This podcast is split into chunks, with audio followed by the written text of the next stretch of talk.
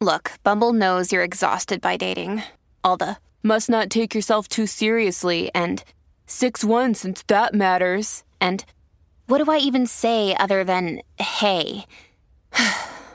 well, that's why they're introducing an all new Bumble with exciting features to make compatibility easier, starting the chat better, and dating safer. They've changed, so you don't have to. Download the new Bumble now.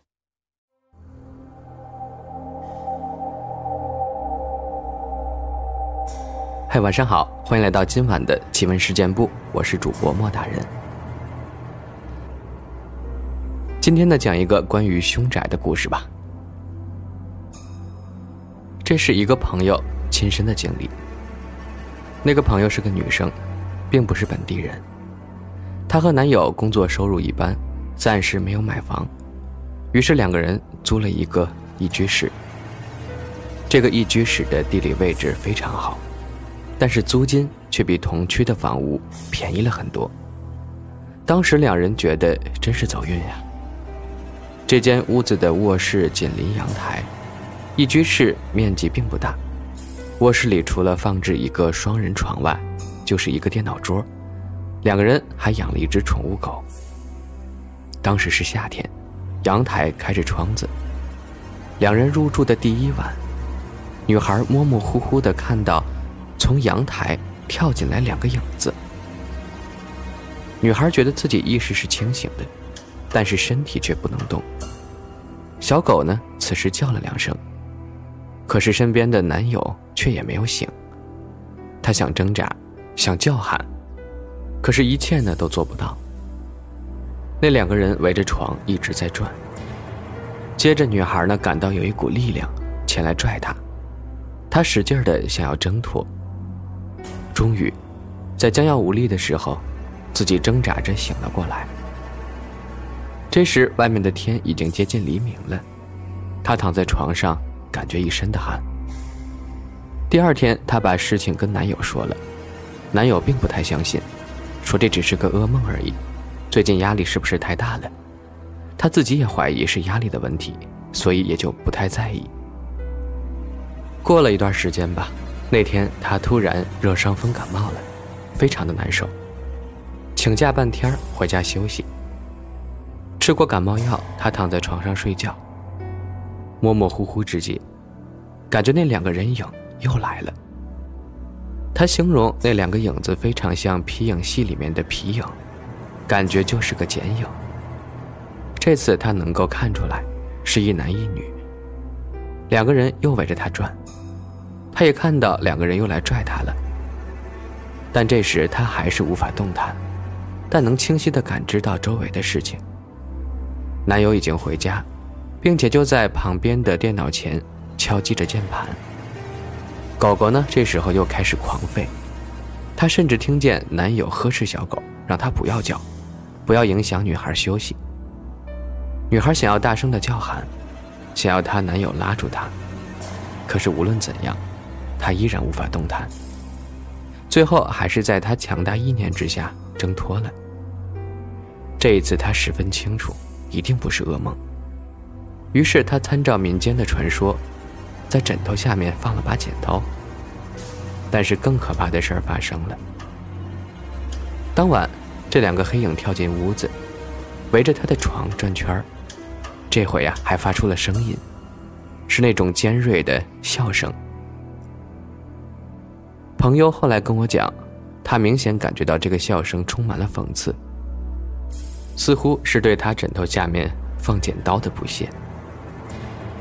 朋友在这不断的骚扰中煎熬着，感觉精神明显不振，人也日渐枯萎了。他在别人的劝说下去了我上一个故事提到的很灵验的寺庙，求取了一个护身符。给他护身符的高僧告诉他。这个符要一直佩戴，不能离身。也是真的灵验。自从他戴了之后，那两个影子就再也没有出现过，也没有再骚扰过他。过去了大概一年多吧。有一天，朋友洗澡，他不知怎么就摘下护身符，放在浴室里的洗手台上。他想洗完了再戴上。结果当他洗好出来时，护身符不见了。是真的凭空消失了一样，一点痕迹都没有。一居室的浴室能有多大？他找遍了各个角落也找不着。当晚，那两个影子又来了，目的就是要带他走。这个送他护身符的僧人告诉他，这两个人应该是意外横死的魂魄，应该是想拉一个人一起。好在朋友身体一直不错，阳气高足，意志坚定，才能不被带走。在丢失了护身符后。他毅然决然的决定搬家了。这两个东西应该是徘徊在那个房子里的。他也明白了为什么当初这个房子租金那么便宜。果然，贪小便宜也许还会搭上一条命呢。结局是他现在生活的很好，搬家以后再也没事儿了。还有一件事是几年前我嫂子给我讲述的他同事的故事。那个同事和他爱人结婚多年。两人一直无所出，无论是夫妻双方，还是双方父母都很着急，想尽了各种办法。无论是去大医院看病，还是尝试民间偏方，几乎能试的全都试过。七八年过去了，两人几乎要放弃了。有一天，妻子回家，发现家中的花瓶里插着一枝梅花，开的正是鲜艳。梅花前摆着香炉，贡品。婆婆在家里笑眯眯地说：“快来拜一拜梅花吧。”妻子觉得很奇怪，但是也听话的跪拜了。因为这些年一直无所出，妻子总是觉得愧疚，所以格外孝顺。丈夫回到家时，婆婆同样也让丈夫跪拜。就这样，不知道延续到什么时候。总之有一天，家里的梅花没有了，香炉贡品也撤了，就像这件事儿。从来没有发生过一样，夫妻俩也没多想，日子就这样一直好好的过下去。两个月过后，喜从天降，妻子居然怀孕了。经过四十周的孕期，妻子顺利的生下一个白胖的男孩。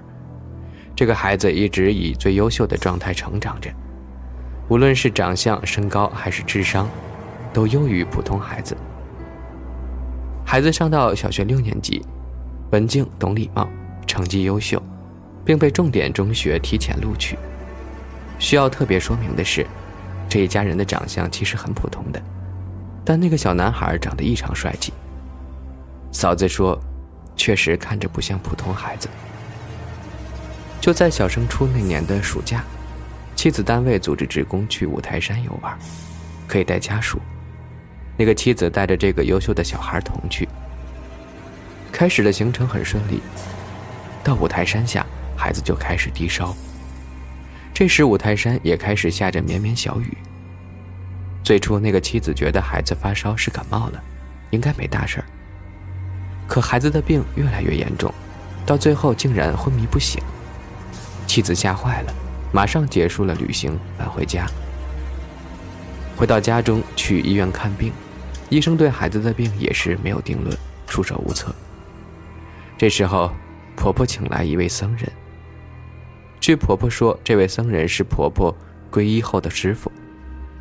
僧人只是站在房间门口看了看那孩子，就说：“准备后事吧，没得救的。”全家人对这样的结果根本不能接受。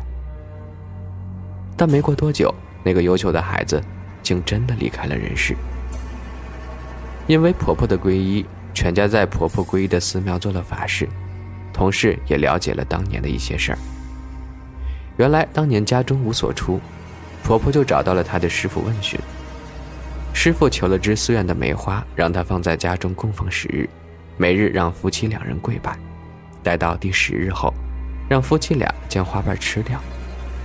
婆婆怕小两口说她迷信，不肯听从，所以一直隐瞒，并将花瓣包在饺子中。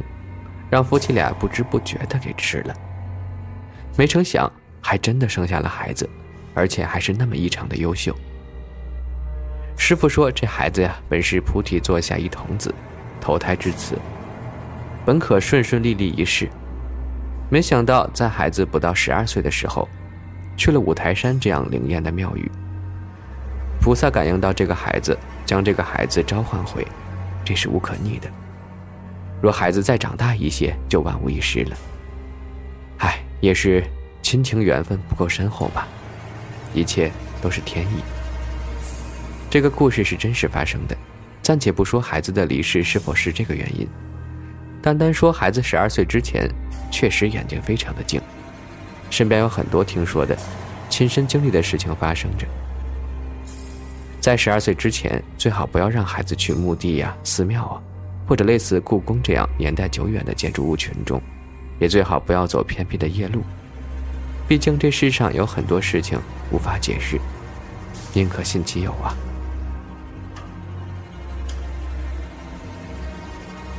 还有一个事儿发生在上世纪八十年代初，当时处在改革开放初期。